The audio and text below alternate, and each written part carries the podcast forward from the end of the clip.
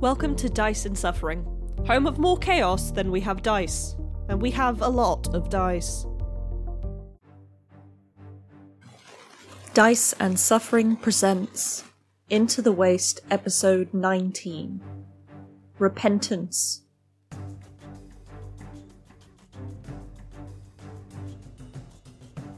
Previously on Into the Waste. Sanphire Maramai perished at the hands of Calreo, moments after holding his son for the first time.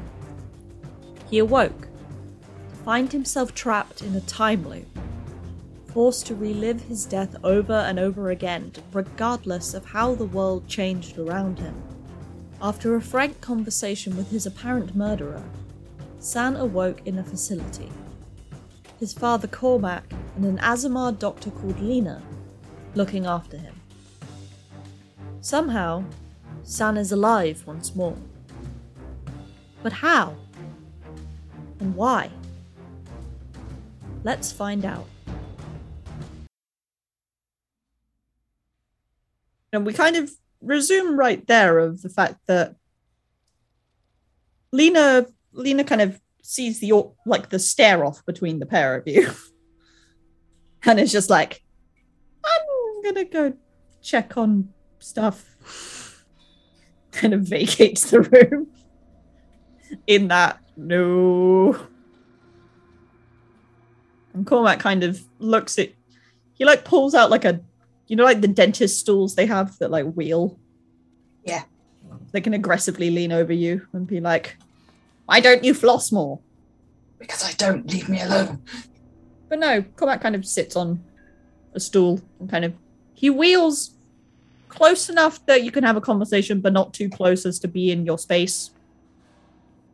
Still lean back slightly anyway. Yeah, he does kind of hit the buckles on the the straps on your arms. So you can at least kind of sit up freely without like the chair's at an angle anyway. But it's a bit more freedom of movement. He hasn't taken all of them off yet. Because, you know, last time you saw each other, you tried to kill each other. I mean, hmm. it was a it was reasonable at the time. It was reasonable. And you know, you didn't you spared him, so he kind of puts all of that down, just kind of gestures at your arm and is like, I'd recommend not pulling those out without Lena back to observe. Why am I here? As in, I died. You know that, and I know that. Why am I here? And it's like, like there's a dark look that goes across his face at the mention of your death. Yeah, yes, I, I know you died. It's something I never want to relive. But I guess after our conversation and your willingness to disarm yourself and your general you-ness, even in the face of everything I've done, I guess I didn't want you to die there. So I took a chance.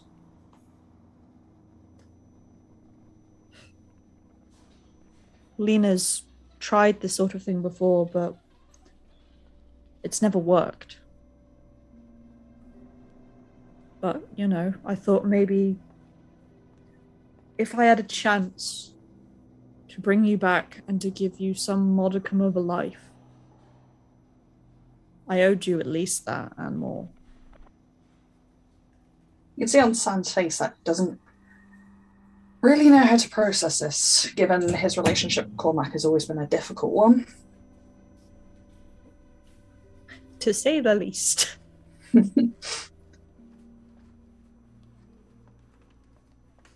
couldn't, even after everything, I couldn't bring myself to kill you. It's just, I couldn't. I didn't. I didn't really want to hurt you either, despite all the things that have occurred in my own childhood. I just couldn't. Maybe that makes me weak. Who's to say? It doesn't. Nothing excuses the actions I've taken, but I think I can give you some answers at least.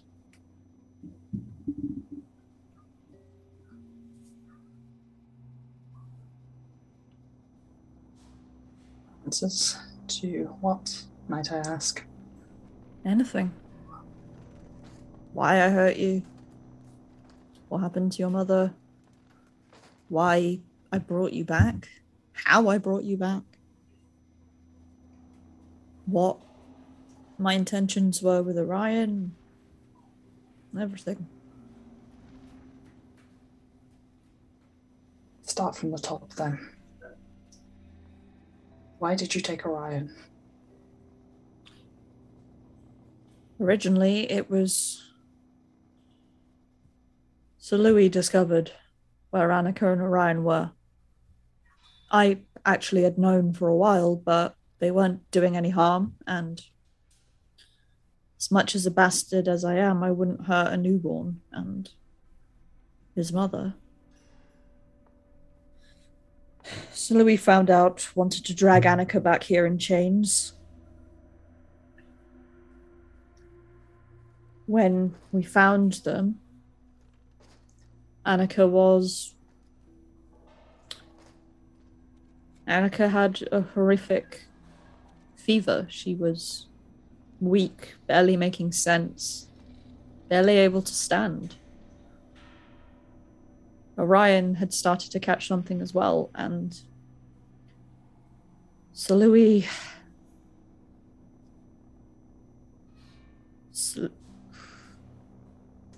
I know what I did isn't any better, but Sir Louis wanted to kill them both.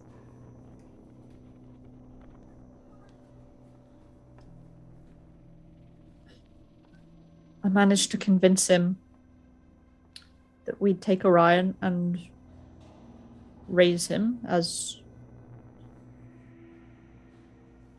his words were as an example to you two, but in doing that I I sentenced Annika to the Institute.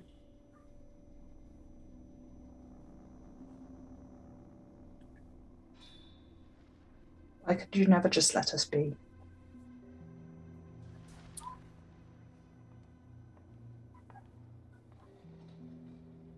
Honestly, I'm not sure anymore. I. This is going to sound like a cop out, but I think there's something wrong with me.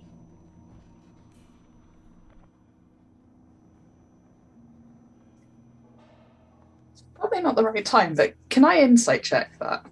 Yes, you can. You can insight check any of his statements. I just feel like even now, San would be pretty suspicious of anything Oh, that yeah. comes out of Cormac's mouth. Ooh, San's good at insight. I'd say 24. He is being genuine thus far. Say something wrong. Are you sick? I don't. It's not a sickness of the body. It's. Something in here isn't right anymore. It hasn't been right in a long time. And until you stood there and you spoke to me rationally and calmly in face of all my vitriol, I didn't see anything wrong with it.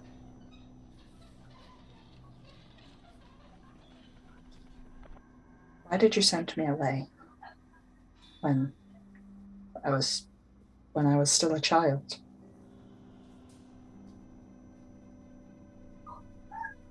Do you remember when I was young? Not when I was young, when you were young. Especially like in the year leading up to when I sent you away. That I had to do more and more trips into Myronth. Yes. Every time I came back from there, I took out my rage and my anger and my cruelty from dealing with that cesspit of snakes on you. And it kept getting darker and worse. And then I don't know what possessed me to send you away, but a voice in my head. That little inner voice in my head told me to send you away because otherwise I might go too far. But you always let me believe it was my fault. I know. I don't have an excuse for that.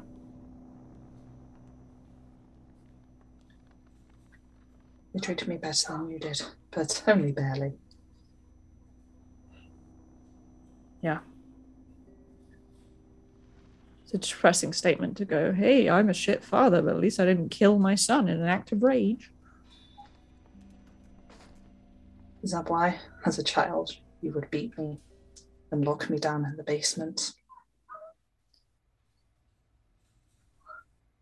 Yeah. All I was was anger, and you were the only one who was around me. And for whatever fucked up reason at the time, I thought you deserved it. I don't now, And if my mother was alive, would things have been different? I don't know, Sanphire. I tried to save your mother. Tried this exact way, actually. If I came back from the Priory as the perfect example of your son and followed yours and Sir Louis' plans to a T, would things have been different? No. There was nothing you could have done to stop what happened. I. Whatever. Whatever Dolorar's plan was, it stood in. You were in my way. I would have used any mistake, any slip up, any hint of going back on into those behaviors to bring you down.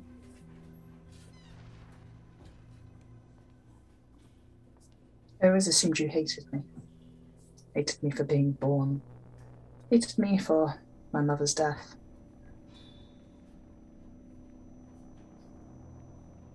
I think the old me did. I don't, but that doesn't make up for what I've done up until now.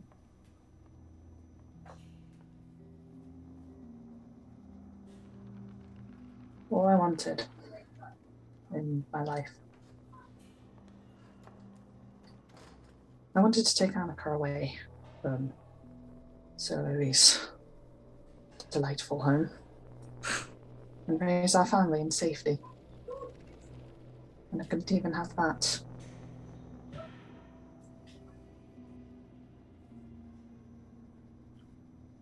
That's what I'm trying to give you now. So Louis is dead. And I am.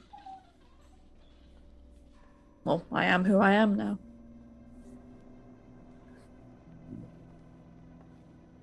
I wasn't going to stop Annika from making the choice that she did. That was her call to make. I know. But if you're here, who's keeping control of everything?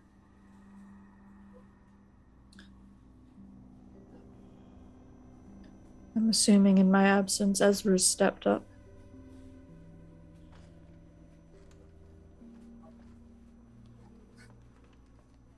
San can't help it. He just starts.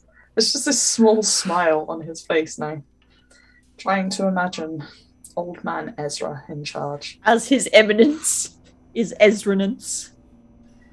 Well, as a child, Ezra was always very, very good to San. San usually looked up to him like a grandfather figure because he had no other positive role models in his life. Yeah. So we used to spend a lot of time hanging around in that old shack behind.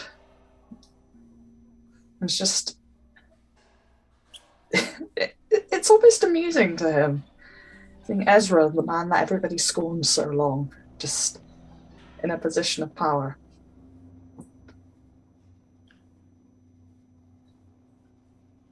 I'm sure he'll do well. Even if they don't support him now, if if I choose to stay away, or if something happens to me, my will will be executed, and he is named as the inheritor of my positions of power and a fraction of my wealth. What do you mean if something happens to you? We live in dangerous times, Sanphire. It's. I mean, you've you've seen firsthand everything that's going on in this island. I've stepped away from whatever was encouraging me to be evil, to be cruel, to be a monster. I don't think it likes, I don't think whatever it is will like that and let me go so easily.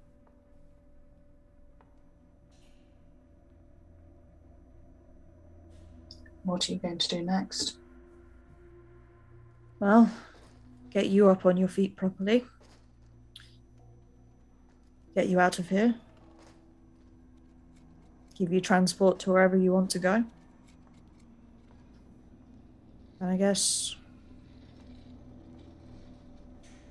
I don't really know. I.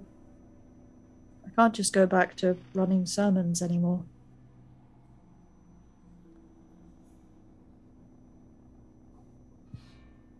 Maybe I'll go exploring.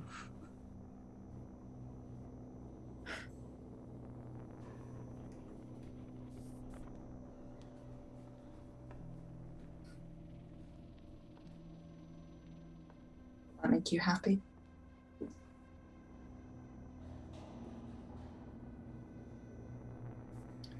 I don't know what'll make me happy, Sanphire, because, well, when you have enough grief and rage and regret on your back, there's very little that can shift that. And I've done too much wrong to ever clear that ledger. San just lays back a bit in the chair. You know, it's almost funny.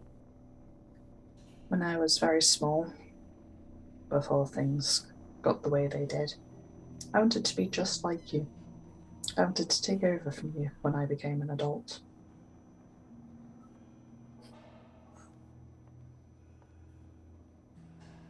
You would have been great at it.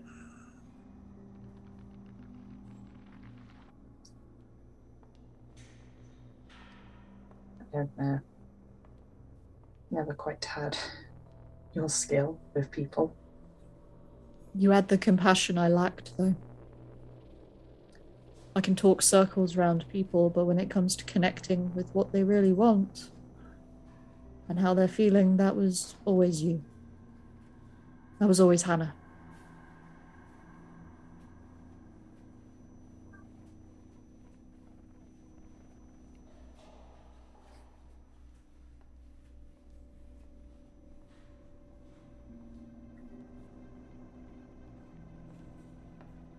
I always wondered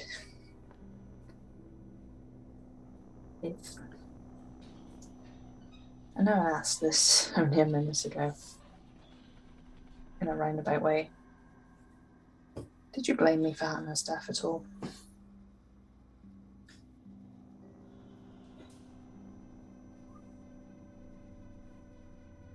Looking back on it, I transferred my grief as rage onto you, but no, I have never blamed you for her death. Didn't even blame the unborn child for her death. It was a chaotic series of events, and sometimes you are just helpless to stand there and watch. And I guess that helplessness turned into rage, and that was put onto you. Why did you let them arrest me? You know I'd never lay a hand on Annika.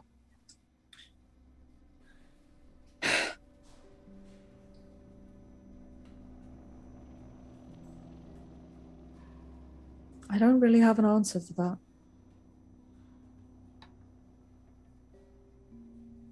I just went along with it. I went on with Sir Louis' plan. He wanted you out the way. He wanted to control Lanica. I shamed his family. He shamed his family.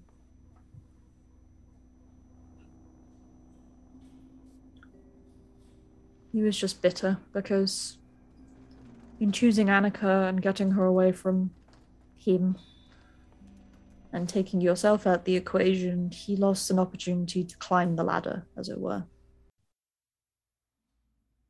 Marrying one of his children to you would have cemented his ties to Aenor, increased power, and I don't know, he probably would have tried to overthrow me or something. I wouldn't have put it past him. Yeah, he'd have failed. He's a very he was a very good combat. Very good at combat, but rather shit when it came to political maneuvering. I threw a spanner in the wrench by running off with the daughter he treated like a maidservant. Yep. Because you exposed his secret. Oh. It was an unspoken truth amongst the nobility in Aenor that Annika was his daughter, not just a maidservant. But the common populace didn't know. By exposing that, by choosing her and marrying her, it meant lips started to go, and suddenly all his election chances went down the drain.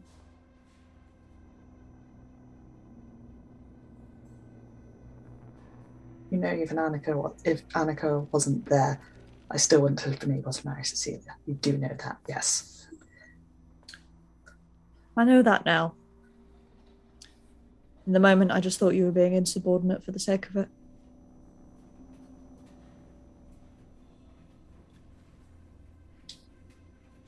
But I don't understand. My son is a tiefling. And yet you would have taken him and ra- taken him in and raised him. Or Sir Louis would have. Sir Louis wanted to try. What Louis wanted to use Orion as the test subject for that formula. He and some others, a Lord Argon in the city, have been collaborating together for a couple decades now about how to transform tieflings to humans because they see them as filth. Do I remember Lord Argon and his connection to Dakota? Yes, you do. You see San's eyes narrow just a little bit. So that's uh, I don't know how far they got with their research, but I know they wanted a younger test subject then. As they put it, the detritus of society. Lord Argon had a test subject. You did? You remember the young girl with us when we came up? Oh, the feisty tiefling. Well, not teeth. No, wait, no, that was Annika. Feisty human? It's Dakota. She was a tiefling. She's Lord Argon's daughter. Oh. I thought Isabella died in died in the birthing bed. I don't know the full story, but we've met Lord Argon.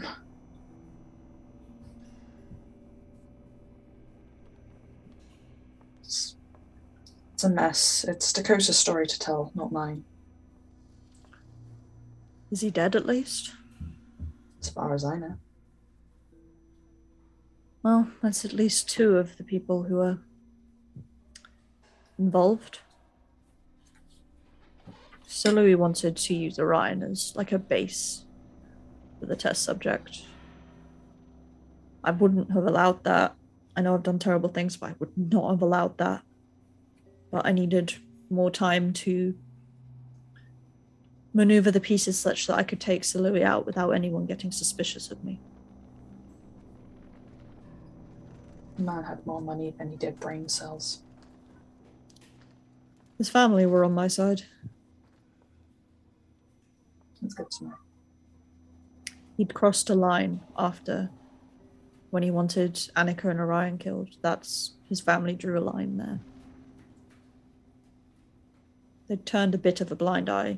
They turned a blind eye to her treatment growing up, but to kill an infant was where they couldn't stand for it any longer. Suppose there would have been consequences if they'd had any say in how Annika was treated.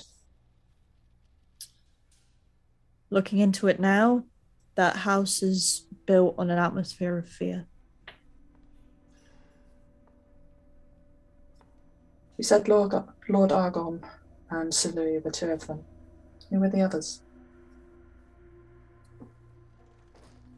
I don't know the names of the others. Lord Argon is the one Sir Louis would regularly have a have a written accord with, so I'd catch glimpses of the letters. But I know there are at least three more. Do you know anything more about them? One of them.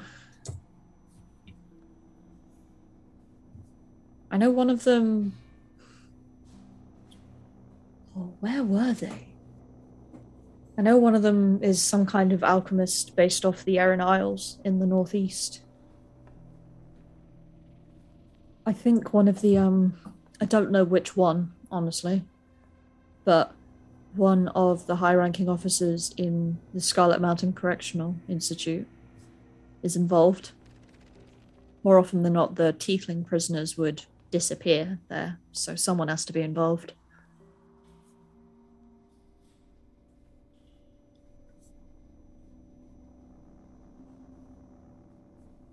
One? There's someone in Myron that despises magic of all kinds. And since tieflings are inherently magical, they deem them the scum of the earth. Just draw a big circle around that so I know it's all together. My notes are starting to look like one of those crazy boards with all the strings and photos. I suppose now that I'm here, I could just go home. Although that might give Annika the shock of her life. I mean, we can send a we can send a raven ahead. But I also need to know that my compatriots are okay. Well, you're not fully back to 100% yet. Erin needs to do a few more investigations, and we need to set up some sort of process for you to be able to continue to access that, pointing at the purple liquid. That's what's keeping me alive. Essentially, it's keeping the corruption from spreading.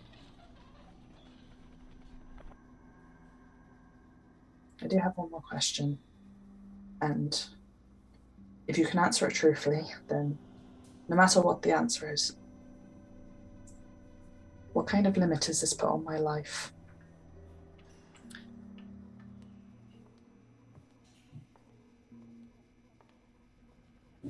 I don't know what the. We're in uncharted territory here, son. You are the first subject this has worked for.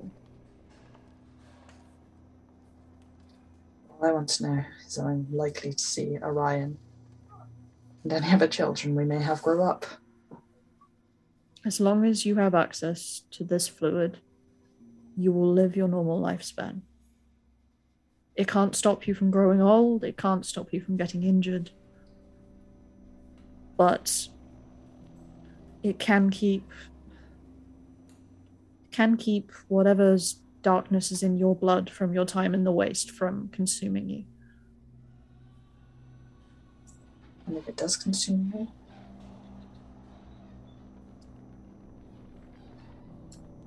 Well,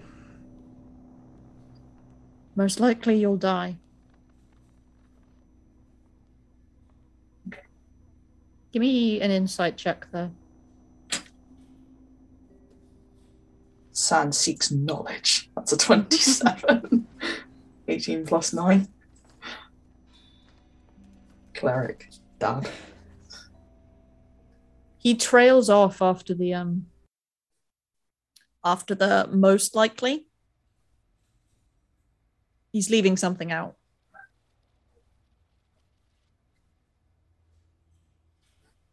I thought you just said. I thought I just asked you to tell me honestly.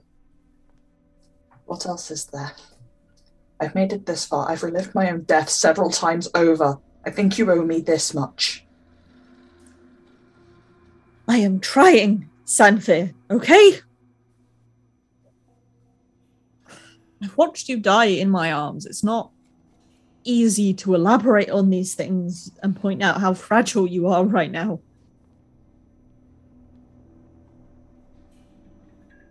Some of the few, you are the only sane survivor of this. Others have awoken healed, but something is snapped and they become rabid and cruel and unhinged. Okay. That's.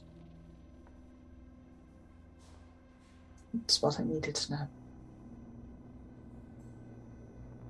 San will just watch him go, just still sat back in the chair, but not really making any sort of attempt to move at the moment. Yeah, he kind of opens the metal door with a little window in it. And you see, like, it's like an underground stone corridor that goes into another open room that you can't quite make out anything else in.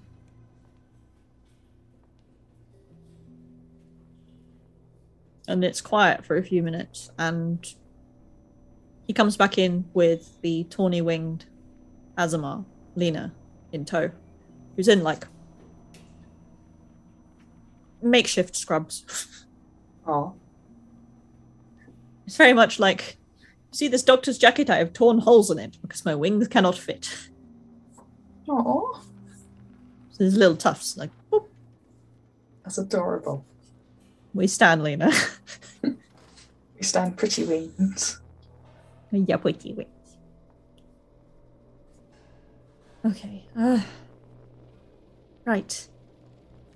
I'm gonna be as honest with you in all of this as possible. We need to we need to put you under one more time just to check that the corruption has stopped progressing. It'll be for 24 hours. And if nothing goes wrong, fingers crossed, pray Spontath, etc. Then we'll be able to medically clear you and we can try and move you out, as it were.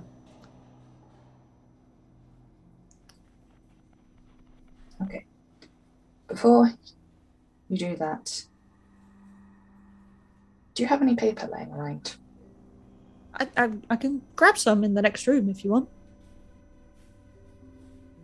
There's a chance I won't make it, isn't there? There's always a chance with this kind of thing, Sanphire. It's I just want to say experimental. goodbye to my wife one last time. And that's when he starts just welling up just a little bit. Like I am now. Method acting, baby. I'll, I'll I'll get you some We'll get you some paper and things. And if there's any, like, we have most of your stuff in the other room. If there's anything in there you want to send, we can make up a little parcel just in case. Do I still have the bouncy ball in my hand? You still have a blue bouncy ball in your hand, yes.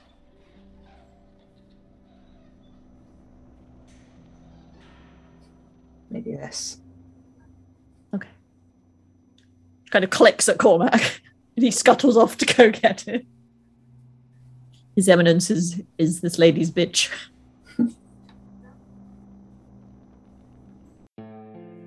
Cormac scuttles back in, gives you some paper and a quit.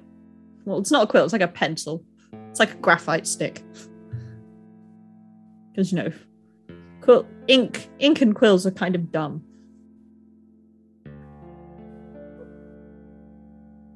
And he has like a makeshift envelope that's like it's like those thicker envelopes for when you need to send more than just a card. Yeah. It's the old timey version of that. Lena and Cormac go, I don't know, stand in the corner on idle. He thinks for a while about how to um start it. But in the end he just settles with writing down of his name.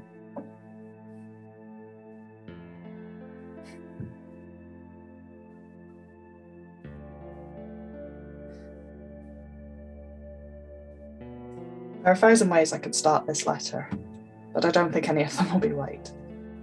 So you'll have to excuse this mess, but it's probably going to be.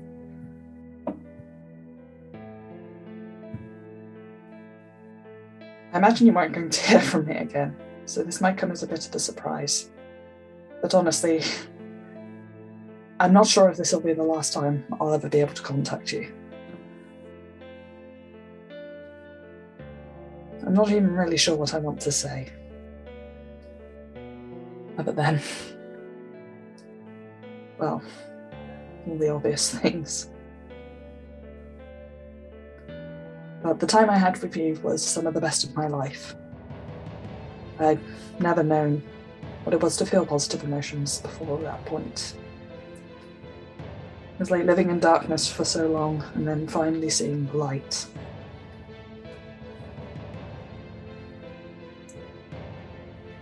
Part of me just wanted to fill this page with I love you over and over again.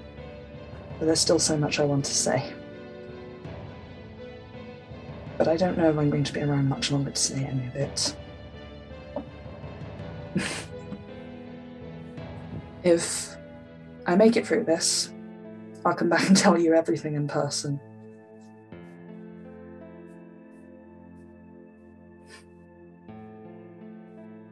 But I'm not sure if that's going to be possible. At this point, he's probably already halfway down paper.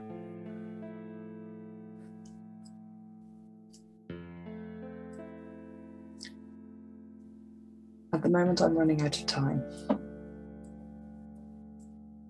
I don't know what's going to happen. I don't know where I'm going to go from here.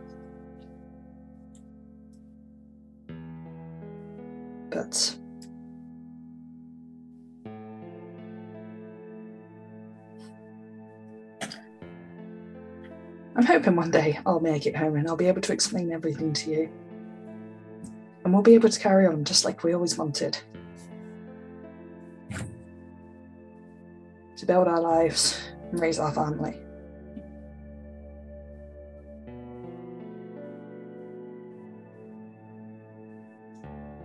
But if I don't make it, and as much as I want to keep optimistically hoping, things aren't looking too good. I've been brought back, but I don't know how long for. If I don't make it back, I want you to know that you truly were the best thing that ever happened to me. For a long time, you were the only positive in my life.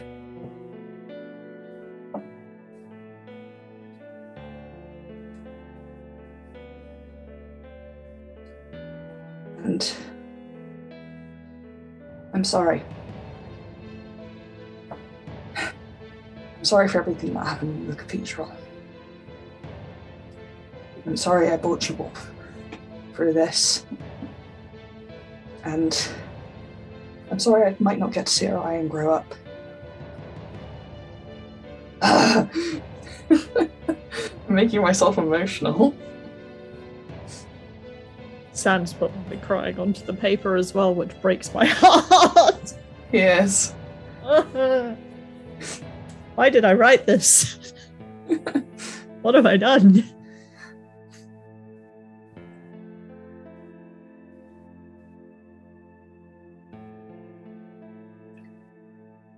I hope I'll be back soon. But if not, I want you to have a happy life. A long and happy life.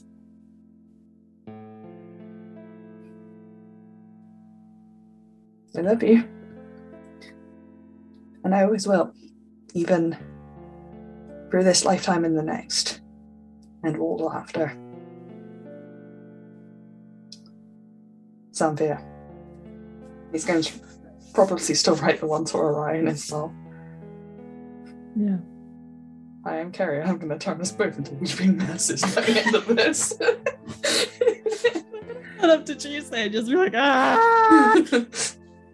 Are you two okay? No. Why are you crying? We can't tell you. it's spoiler stuff. But we're sad. He's going to fold up the letter to Annika and just kind of roughly start wiping at his eyes. He's not embarrassed that Cormac and Lena have probably seen it, but it still feels. I suppose it feels like a moment of weakness. And he's so used to having to hide that. Lena does offer you a box of tissues. Thank you. And then goes back to being idle. San sits there for a bit longer, trying to compose the words to the son he's only ever met once. Is when he starts to Orion, my son. Today, I heard that I was going to be a father was one of the best days in my life. I was nervous, but also so desperately excited. Couldn't wait to meet you. Mother and I spent hours trying to pick a name. We wanted something strong. If you're a boy, or beautiful. If you were a girl, or, you know, whomever you turned out to be. Because of the way things turned out, I wasn't able to be there when you were born. And the first and only time I got to hold you was unfortunately right before I perished. But for those few moments I got to hold you and to look into your eyes, even though I don't suppose you really knew who I was. Felt that connection, that love. Getting told my son for the first time, it was indescribable knowing that you were here and you were real. I'm writing this to you because whilst I may not be a, I, I perished, as I said, and I've been brought back for just a moment. But I might not be lucky enough to get to see you grow up. And I just want you to know that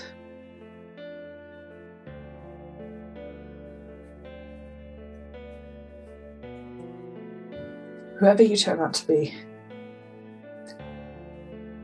And make your mother proud, I want you to know that I'll be proud of you too. And I'll be watching you from wherever I may be at that point. And I'll be so proud to know that you are my son.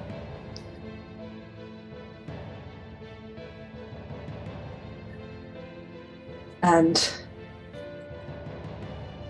I'm sorry if this is the last contact you have with me. I tried to be there for you, but um, things beyond my control stopped that. And I'm glad I got to meet you, even if it was only the once.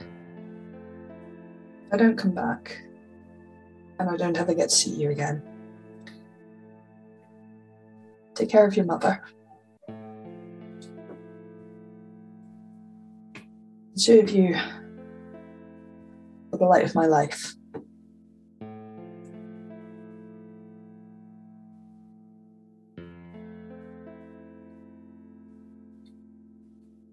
And even though we only met once, just know that I will always love you. From Sanphire, your father. So after San's written his letters, and tried not to cry over them too much, just going to fold them up and put them in the envelope. Lena will kind of take the envelope, mutter something to Cormac, who writes the exact address of the cottage you were at, so we clearly knew where you were. Yeah. Son, while you send them, can you can you put this in there as well? And he holds up the blue bouncy ball. I thought about getting Orion one of those. Just it's just something for him. Kind of tucks it in.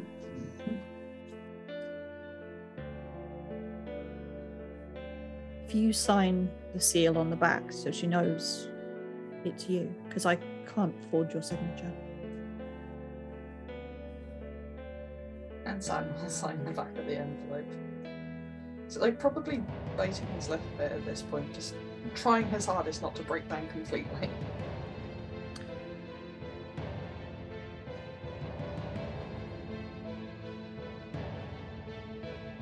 Lena, if you can start and I'll go post these. Whilst it's still whilst there's still some light outside. Okay. Cormac kind of scut- scuttles away. And Lena approaches you and is like, Well, uh, I'm just going to put you to sleep. It's not like anything dramatic. I'm not going to hit you with a frying pan or anything. Okay. It's just magic, so. But you know, I prefer people's verbal consent.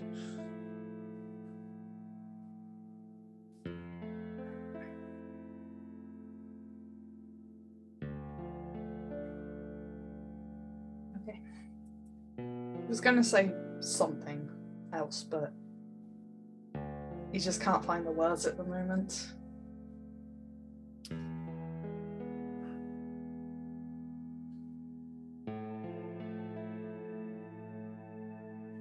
I know you probably don't think it after all he's done, but he does care for you.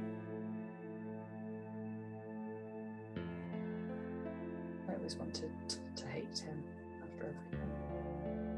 But I just couldn't. It's nature. It's because, despite everything, you turned out a good man.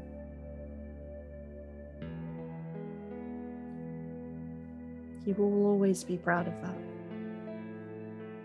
Lena kind of gives you a softer smile. And just kind of takes your hand and just kind of mutters something, and you feel.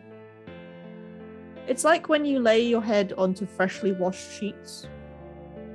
It's kind of that soothing, kind of yes, kind of just wash over you, and your eyes shut naturally rather than forcefully and the sounds of her shuffling around fade quickly. And dramatic time noises. Except not that noise, obviously. You come to with what's a bit of a start, honestly.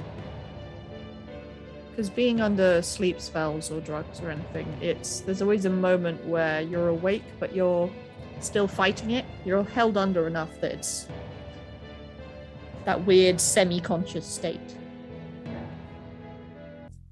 And you get snapped out of it by alarms blaring and bright like bright lights kind of flashing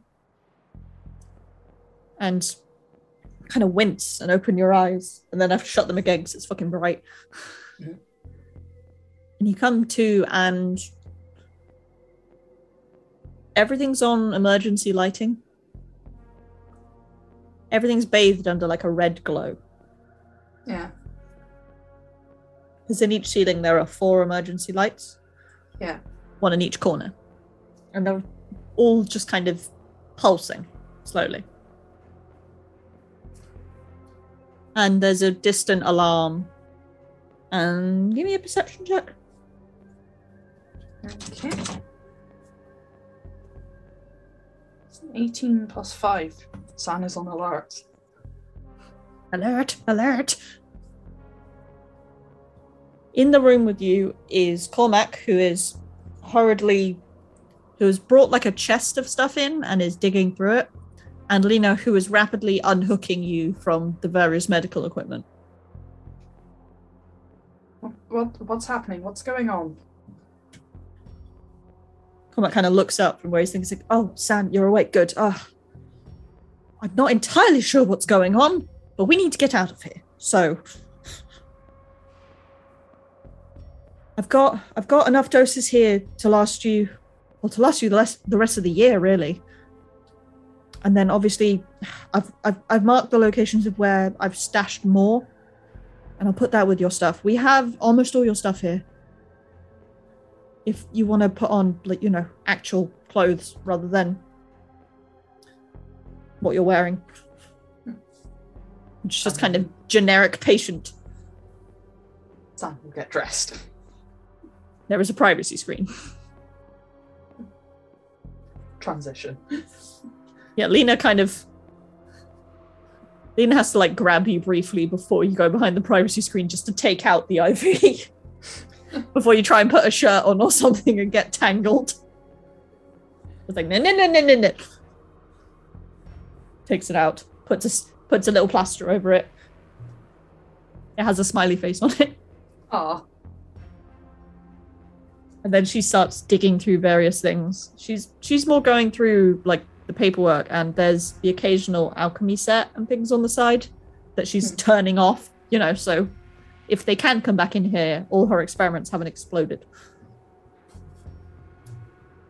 Cormac kind of chucks your base like your armor and things at you that Yeah. you had before and all of your belongings except your longsword are in the chest okay. I will grab all my things. Cormac's kind of digging through and he looks up and he sees and he's like, Oh, there was one thing that you you gave your longsword to Dakota, didn't didn't you? Yes. Well, uh, a couple days into the whole procedure thing, when it seemed clear that you were alive again, uh, this one appeared, and he kind of pulls out from the bottom of the trunk. It's essentially a mirror inverted version, like color scheme has been inverted of Yeah. your old one. Alright. So it still has the timepiece in the corner. But instead of like the blade is now kind of obsidian black. And the pommel is kind of the silver, and then there's a little timepiece in it which is dropping like orange sand. So it is the same. It's basically Donio has seen that you are back and has replaced your sword, as it were. So it still has the bonus damage and magical resistances stuff that you got enchanted before. Yeah. So what is the modifier on it at the moment? The modifier I've got written down is um it's plus eight to hit. The actual damage come back sheet. My tablet's just had a meltdown. Tablet's like, no, no sword for you. No stabby boy for you. Right, let's try that again. What I've got down is um, it's plus eight to hit, and then the damage is one d8 plus one d6 plus four. Yeah, it's now 1d10 plus 1 d6 plus 4. Yikes. Okay. Well, you know, you die and come back to life, and best and God of Time's like, I, I respect that. Respect your hustle. I respect your hustle. Have a better sword. Yikes. No, but you have your sword. You have all of these shiny things, and your, you know, belongings. I have my sword and my thwacky stick. Thwacky stick, thwacky glowy lightsaber, hath returned. Cormac kind of chucks on his gear, which is, you know, still a bit singed from the fight you lot had. And Lena's kind of like, "Eh." I mean, I can teleport out of here, but I, I obviously can't bring you both with me, so It's fine. I'll I'll try and make my own way out. and Cormac kind of looks at you and is like, I'm coming with you. Oh cool, father son adventure. Father son adventure! Look, uh.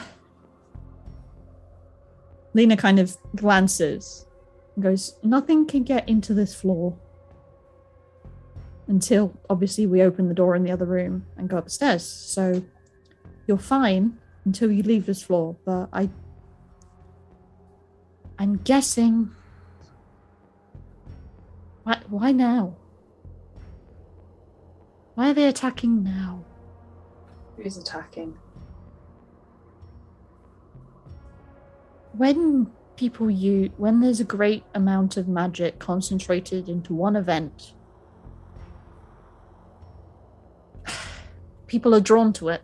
It's part of it. It's people seek power, whether it's to consume it and add it to their own, or whether it's just, you know, moths to a flame. It happened. It happened at Camp Elak, It happened with the barrier. It's happened before in the city and on the islands. It's big events cause damage, and I'm sure you've noticed that in blowing a hole in the barrier, the corruption is spread. It tainted you, it tainted your compatriots. Anyone who lived near there, anyone whose lives are so thoroughly intertwined with it. Cormac kind of looks at her as she trails off. It's like, you remember how I said you were the only sane one? Yes. the ones that lose it, the ones that go insane. They either go insane by exposure to the waste and the chemicals and everything within it, or or they lose it by I don't know, divine intervention. We've taken we've taken to calling them the corrupted. Because that's what they are but they're drawn to immense power sources of magic.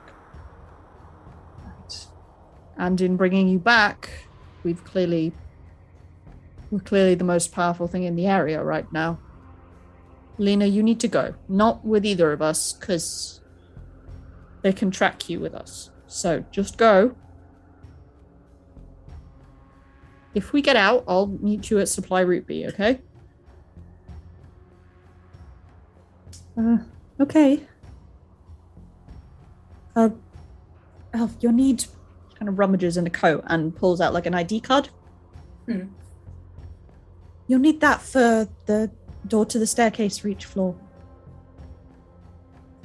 I don't know the password for all the doors, but the card will get you past most of them. Yeah, take the card. Thank you. Good luck to the pair of you. I I wouldn't recommend a head-on assault with these. Try hmm. subterfuge, try distraction. They're known from tear- for tearing people limb from limb.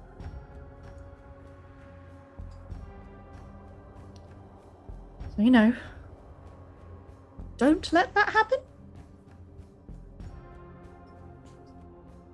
Do Question mark. She kind of throws Cormac a look of, look after your son. and kind of poofs, leaving a little tawny feather just behind. A weird request, but can I pick up the tawny feather? Yes, you now have a tawny feather that. I don't know, it's inherently magical. It kind of just. It feels like there's a constant breeze going through it. Like they're proper burb. All hail the burbs. I mean, it's to so he can remember one of the people who helped bring him back. Lena go poof. Cormac looks at Dor and it's like, well, this is going to go well. Made it this far. That we have. Okay. Uh I got some provisions in the other room, so we might as well get those as well. Kind of grabs the handle of the door, pulls it open, gestures for you to go through because it's a heavy door and we'll just shut behind him. We'll do that. Just go through. You go through and it's that stone corridor. It's very musty. It's very like the underground earth smell. Hmm. It smells like the earth after it rains, which I kind of like. Hmm. Let's do And from what like you can sense, it's you're fairly far underground. Yeah. They mentioned last time that you were under the Lake District somewhere in a facility there. So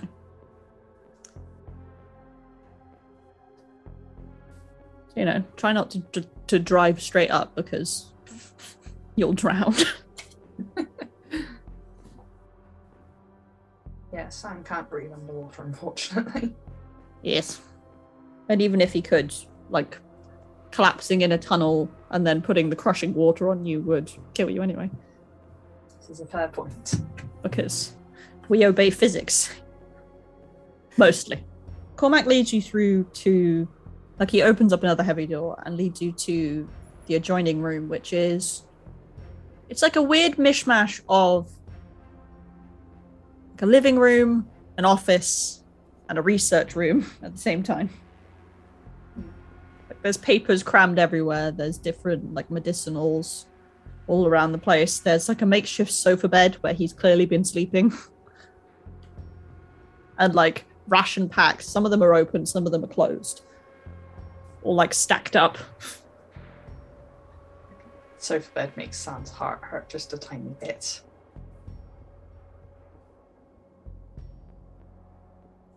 It's like it's clear they've be- both been living there for quite a while. Did I? I told you last time how long you were there for, weren't you? Or- Never, because I was just going to have San turn to Cormac. How long have I been in here?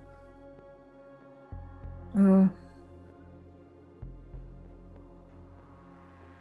well, you died. Took me several days to get you here.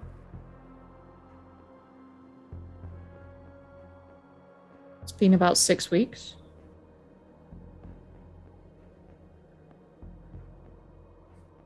Sam is just a little bit shook. It's a long time. I thought I was too late, honestly, in getting you here, but part of you held on, I guess.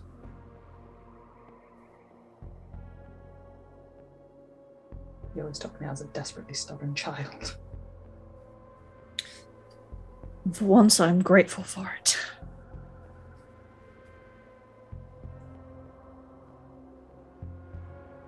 There is like a ladder in the corner and like a hatch that has like a keypad on it. Hmm. That's the way up. We're we're five floors down currently. Okay. This used to be.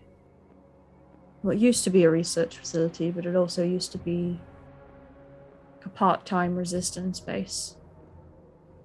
They've moved to a different one. There's a lot, one a lot bigger under the other lakes. So it's mostly fallen into disuse, but outside contractors, as it were, do a lot of their work here. Out there's an immense amount of danger. What's the chances we both make it through this? You're making it through this. That's not what I asked. Not high, Sanphire. Cormac can probably see like all of San's conflicting thoughts going back and forth at the moment. There's still that I want I desperately want to hate you for everything you've done. But he can also probably see that San it's not in San's nature to be a hateful person.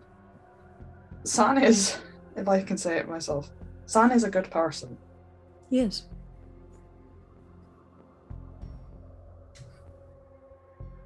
So you're just expecting me to leave you to die if it comes to it?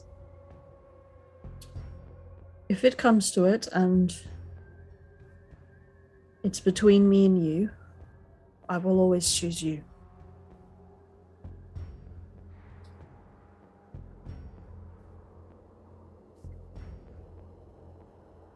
I'll do my best to make sure that doesn't happen. Well, I'm not aiming to die, but despite everything, you don't deserve to be torn limb from limb.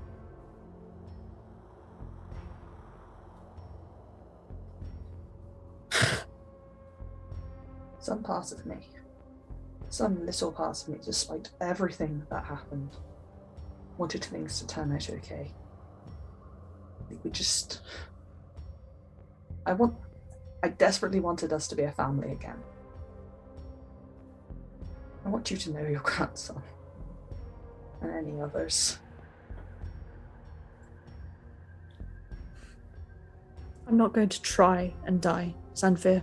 If I can, I will get us both out of here. And I'll step back from Aenor. I'll be the family man I was supposed to be.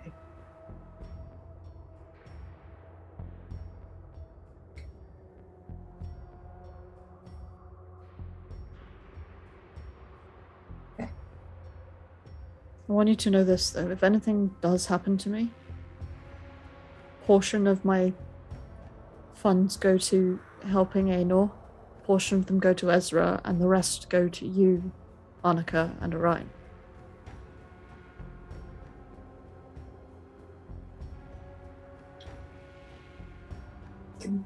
go I can probably see San wants to It's not so much argue. But I suppose he's been through too much to be like, no, this isn't happening. San's and his like squeaky clean wholesomeness. He's come too far for that now. Now he knows there's a strong possibility that Cormac's going to die but he's still not ready to accept that.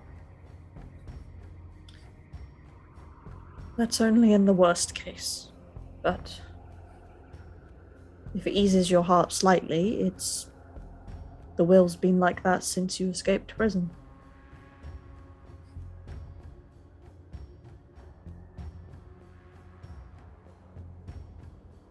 That's just welling up just a tiny bit again.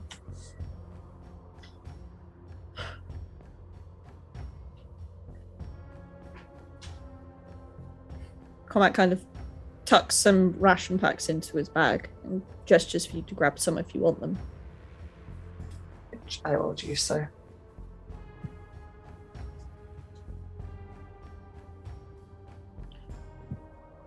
Okay. And he kind of he clambers up the ladder. You hear like the quiet beeping as he types in some sort of code. And you hear the lock depressurize. It slips backwards. And he clambers up. You see like you see like the rotation where he's like scanning like a meerkat. and clambers up and sticks his head down. It's like, there's no one in here. San just nods in Carol and makes his own way up. Ba, ba, ba, ba, ba, ba. Ladder climb. Woo. Because there's no one in the room, because Cormac rolled really fucking well on his perception check. I won't make you roll stealth in case there was someone in the room to hear you. Teamwork. Father son observant. Father, father, son escaped the death facility. Wait a minute. That's illegal, maybe? Question mark? I mean, necromancy is typically frowned on. I mean, yes. I can. I, I mean, can you did see all that. incinerate Josh, so. Poor, poor Josh. Uh, feisty little shits you are. No, you, you clamber up and you emerge into what is essentially like a really big storeroom slash file room. Mm. Like there's cabinets, there's loads of dusty cabinets. The dust looks at least several months old, like at least three months old. There's cupboards and things that have like sacks sticking out of them Yeah. be that of like there's one labeled male, there's one labeled grain, which definitely has some holes chewed in it, Yeah. and there's like one one labeled like sand, and you're like, why do you need sand? It's coarse and dry and gets everywhere. Etc. And there's not really anywhere for people to sit and work in here. It's all very you kind of come in here, yeet the stuff, and leave. All right. It's like the filing cap. It's like the it's like the stock cupboard at schools. Ah, yes. Where if you want something, you'll never find it. Much to my mum's fury. It's I just tidied this. Why the fuck is there a pile of folders here? Looks like a tornado's coming through it. And the children aren't even allowed in here. Fuck. Get over here, you grown adults, and tidy. Give me a perception check.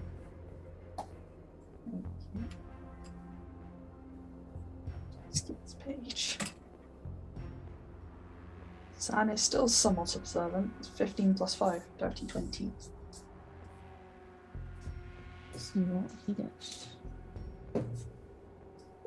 Not as high, but you both kind of freeze as you hear.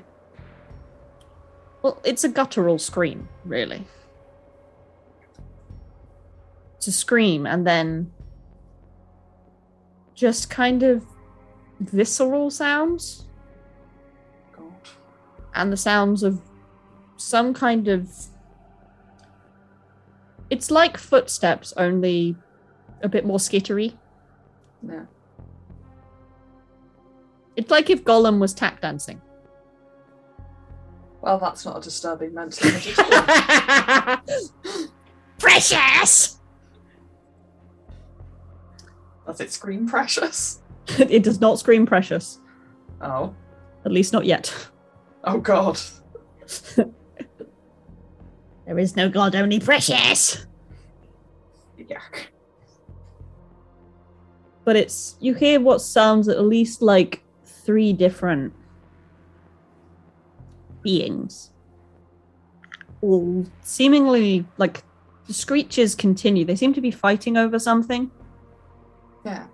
because you hear like you hear a cry then you hear like fists hitting flesh and like bones cracking and something dripping and you're like i don't like this. And you know what i'll you kind of both peek out and the doors are most of the doors are open. Like you can see out the little window of this door. Yeah. but on you can make out another lab looking room on your left at the junction one on your right at the junction And straight ahead of you, through an open door, is what you were guessing was some kind of sleep quarters before. Like they're all dusty bunk beds and things stacked up. Yeah. Problem is, is kind of in the middle. There's essentially just kind of a circle. It's a circle of flesh, really. There are the bodies of potential workers, potential scientists, you're not sure. Kind of scattered around the place. Some of them have been torn apart, some of them just look like they got hurled into a wall and snapped their necks. Kind of crouched over them are. It's three humanoids. They look like. Two of them are dressed as guards. Like they're in guard uniforms, but it's saturated with blood and viscera and stuff. And then there's one that looked like it was supposed to be some kind of captain. Like he's wearing slightly nicer, but there's a massive tear across the chest now. Yeah.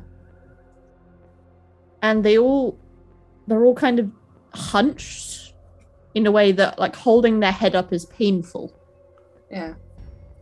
Like you can see on a couple of them, you can see on one of them like their shoulders being dislocated, but they don't care. Another has like a bone sticking out somewhere, doesn't care. The leader is like bleeding freely from the chest, but isn't giving a shit. Yeah. And they kind of all you just catch a glimpse because you're both being subtle and you're both just kind of watching and are like, what the fuck? But the main thing you can see from them, apart from, you know, the feral behavior, Yeah. is they all have black pits for eyes.